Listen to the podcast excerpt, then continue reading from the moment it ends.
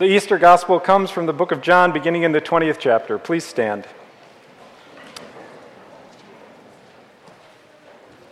Early on the first day of the week, while it was still dark, Mary Magdalene came to the tomb and saw that the stone had been removed from the tomb.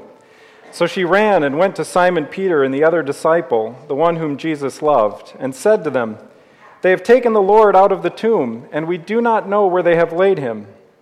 Then Peter and the other disciples set out and went toward the tomb.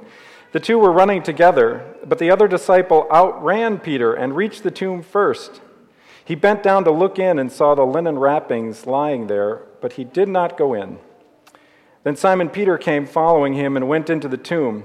He saw the linen wrappings lying there, and the cloth that had been on Jesus' head not lying with the linen wrappings, but rolled up in a place all by itself. Then the other disciple who reached the tomb first also went in, and he saw and believed, for as yet they did not understand the scripture that he must rise from the dead. Then the disciples returned to their homes. But Mary stood weeping outside the tomb. As she wept, she bent over to look into the tomb, and she saw two angels in white sitting there where the body of Jesus had been lying, one at the head and the other at the feet. They said to her, Woman, why are you weeping? She said to them, They have taken away my Lord, and I do not know where they have laid him. When she had said this, she turned around and saw Jesus standing there, but she did not know that it was Jesus. Jesus said to her, Woman, why are you weeping? For whom are you looking? Supposing him to be the gardener, she said to him, Sir, if you have carried him away, tell me where you have laid him, and I will take him away. Jesus said to her, Mary. She turned and said to him in Hebrew, Hebrew Rabboni, which means teacher. Jesus said to her, Do not hold on to me because I have not yet ascended to my Father, but go to my brothers and say to them, I am ascending to my Father and your Father, to my God and your God. Mary Magdalene went and announced to the disciples, I have seen the Lord. And she told them that she had said these things to her. The Gospel of our Lord. Let us pray. Gracious and loving God, stir up your holy power this day and come. Send your Spirit into our hearts, our minds, our souls, and our ears, that we might hear a word for us today anew, and that we too might then live out that which we believe. In Christ's name we pray. Amen.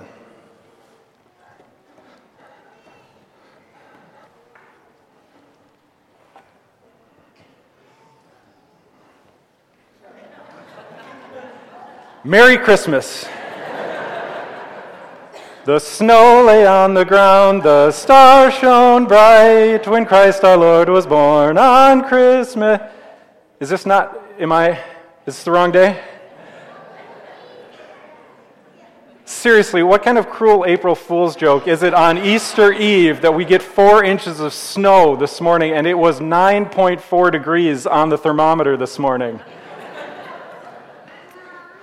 Now, if you don't think that's a bit funny, uh, you really need to go listen to our Thursday and Friday sermons by Pastor Joanna and Brian uh, because they are eloquent and beautiful and poignant and lovely, and this sermon isn't.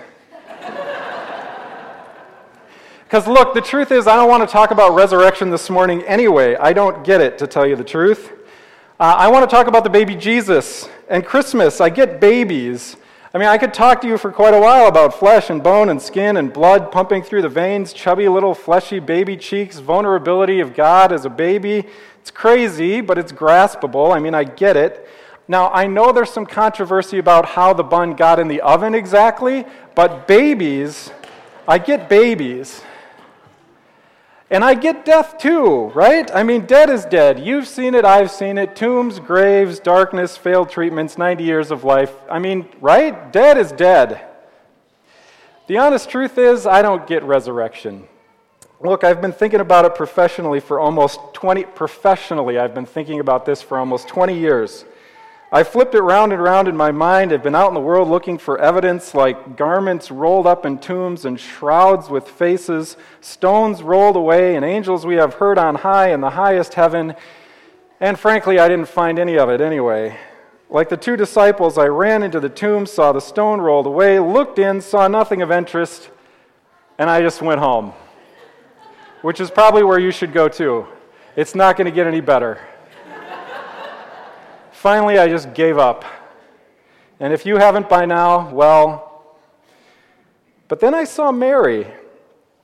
I mean, I saw Mary. And then I saw Jesus seeing Mary. What's amazing is Mary didn't quit or give up. Even in death, Mary declares, They have taken away my Lord. They have taken away my Lord. My Lord. He's dead. And Jesus is still her hero, her focus, her everything. Like a mother visiting the tomb of her only son, she never forgets and doesn't stop loving. Suddenly I see Mary. Mary, Mary hangs in there. Like honestly, she's pledged everything to Jesus and she's crushed. She's looking to hang on to Jesus, even his dead flesh and bone and dried up blood, and her eyes are filled with authentic tears of pain and sorrow. And then, and then, something in the story really grabbed me. Because the truth is, sort of like Brian just freaked out the kids this morning. I mean, if I was resurrected, I would do the same thing. It would kind of be one of these, right? You'd be like, ta da! Right? You just, do, do, do, do, resurrected.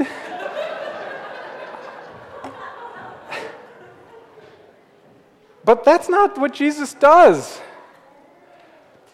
This is the thing that really grabs me. Even he's, after he's resurrected, it turns out to be all about Mary and not about him. That's what gets me about Jesus. His first move is actually to comfort Mary after being resurrection, because love is always worried about the other and less about the self. Jesus sees Mary in her need.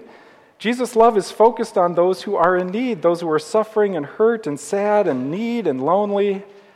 And I wonder if the reason that Mary clings to Jesus even in his death is because Jesus is maybe, maybe the very first person in the whole world to recognize Mary's actual, real, honest needs in life as a subservient, second class woman who's considered much, not much more than property. And yet Jesus sees her. Jesus gets it. Jesus sees in her her actual need and sees her in herself. Jesus gets Mary just by calling her name. This is where I get all turned upside down and inside out. I certainly don't get resurrection at all, but it seems like maybe the resurrected one certainly gets me, uh, my hurt, my need, my insecurities, my self inflicted anxiety.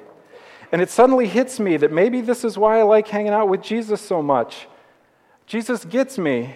It's, it, I, I mean, I like hanging out with Jesus people who are full of love. I like hanging out with Jesus at the police department, in the neighborhood, in the food shelf, in the office, in City Hall, in the school board meeting room. And I especially love hanging out with Jesus at Amy's Cupcakes in downtown Hopkins. But the place where Jesus gets me the most is like four full bars of Jesus' cellular reception at the cellular level is right here with all of you. With music and prayers, and especially confession of my need. Like Mary, I confess I've got needs. I've got serious needs, people. I'm sad, I'm hurt, sometimes I'm sick, physically, mentally, spiritually. Once in a while, deep down in my soul, it hurts. I hurt others. I'm lost Frankly, I can't even find my car where I parked it most days when I go to the mall, so how in the world am I supposed to know where my life is going? And then other people hurt me sometimes. And in saying all of that, it's like this inner dialogue that's so often rolling on autoplay in my head, like a spliced together loop tape on repeat. For digital people, that's when you hit like shuffle and repeat on your iPod. That's But Jesus gets me. He, he hears me. He heard me. He, he sees me. Like the world's best counselor. Some might even say, Wonderful, counselor, Almighty God. It's like he knows what it's like to be me. It's like he put on, it's like, it's like he put on flesh and a t shirt and walked a mile in my shoes. And then every once in a while I hear it. The resurrected one says to me, you're okay. I know you. I love you. You're forgiven. So are they. So is everyone. You are loved, slate wiped clean. I know that it might not feel like it right now, but love will win the day. Darkness is not what the world is made of. Pain will end. Death is not the final word. Bullies, thieves, betrayers, and liars all will be redeemed. It's like in an upper room gathered with his disciples. He's been there and done that. I hear he even got hit once, mocked, and spit on and scorned. Jesus gets me. And here's the crazy part that, that's just the warm up act. Jesus so gets me, he invites me over for happy hour every single weekend. Seriously, I mean, this guy is persistent. Now, granted, the appetizer at first is seemingly sparse. I mean, all I get is a small hunk of bread, but I mean, it's made with grandma's love and all the old fashioned real ingredients like molasses and real butter, all the good stuff. And the drink special really isn't all that exciting either. It's one shot of mediocre port. but it gets me every time. It goes straight to my head, down to my feet, and into my sin sick soul with the word I so need to desperately hear. Scott, this is my body given for you. I love you so much I'd take a nail for you. Scott, this is my blood shed for you. I love you so much that I made a promise to you, written in the ink of my own blood, that I will never let you go in this life or the next. Hey, Scott, I love you, man. The resurrected one, Jesus, gets me every time. I gotta, ha- I gotta tell you, hanging out with him is, it's the best. And Mary gets it too, or gets got to. With eyes still wet from crying, Jesus comforts her with the sweetest word anyone you love can say to you your name, Mary. Jesus says, with all the love in the world, kind of like he's made of the stuff. It's like he's the way and the truth and the life with all capital letters in a tweet that's just shouting at you. And it's like her whole world is turned upside down and inside out. Dead isn't dead, dark is light, hate is lost to love, life has conquered death, the tomb is empty, and Jesus is alive. Hope is real, and it's like standing there right in front of her. How can this be? Like any good friend, she reaches out to hug and grab onto Jesus, but it's way too late. Jesus has already caught her, and the truth is, the mystery of the resurrection will always be out of our grasp even at the same time that it reaches back to grab us with all of its gentle might. Mary's got it, or it's got Mary, and she takes off running to tell the world. Because, I mean, if this thing kind of actually grabbed you, you would freak out with excitement. You'd probably start shouting weird things like, I have seen the Lord! And she's wildly successful in her mission because through her words and Jesus' invitation of love, it all arrived 2,000 years on time, and look, you are here. I mean, right? Just a side note uh, about our service today. a brief word from our sponsor. Uh, free apps and shots will be served at halftime today. Uh, the proprietor says you're all invited. You don't need to believe any of this stuff to come uh, because what you believe isn't really as important as the fact that the host already believes in you. And you can leave all your cash in the pew. Because Jesus already paid for you. We do have offering plates, however. While you are paid for, God has some serious concerns about the staff here at Shepherd. the senior pastor, because he heard his Easter sermon was kind of sketchy, uh, the Holy Spirit said she heard it and didn't get it. Uh, and she's a tough one to grab. I mean, it's kind of like the wind. Uh, she sort of, you don't know where she came from and you don't know where she's going. You really just can't nail her down.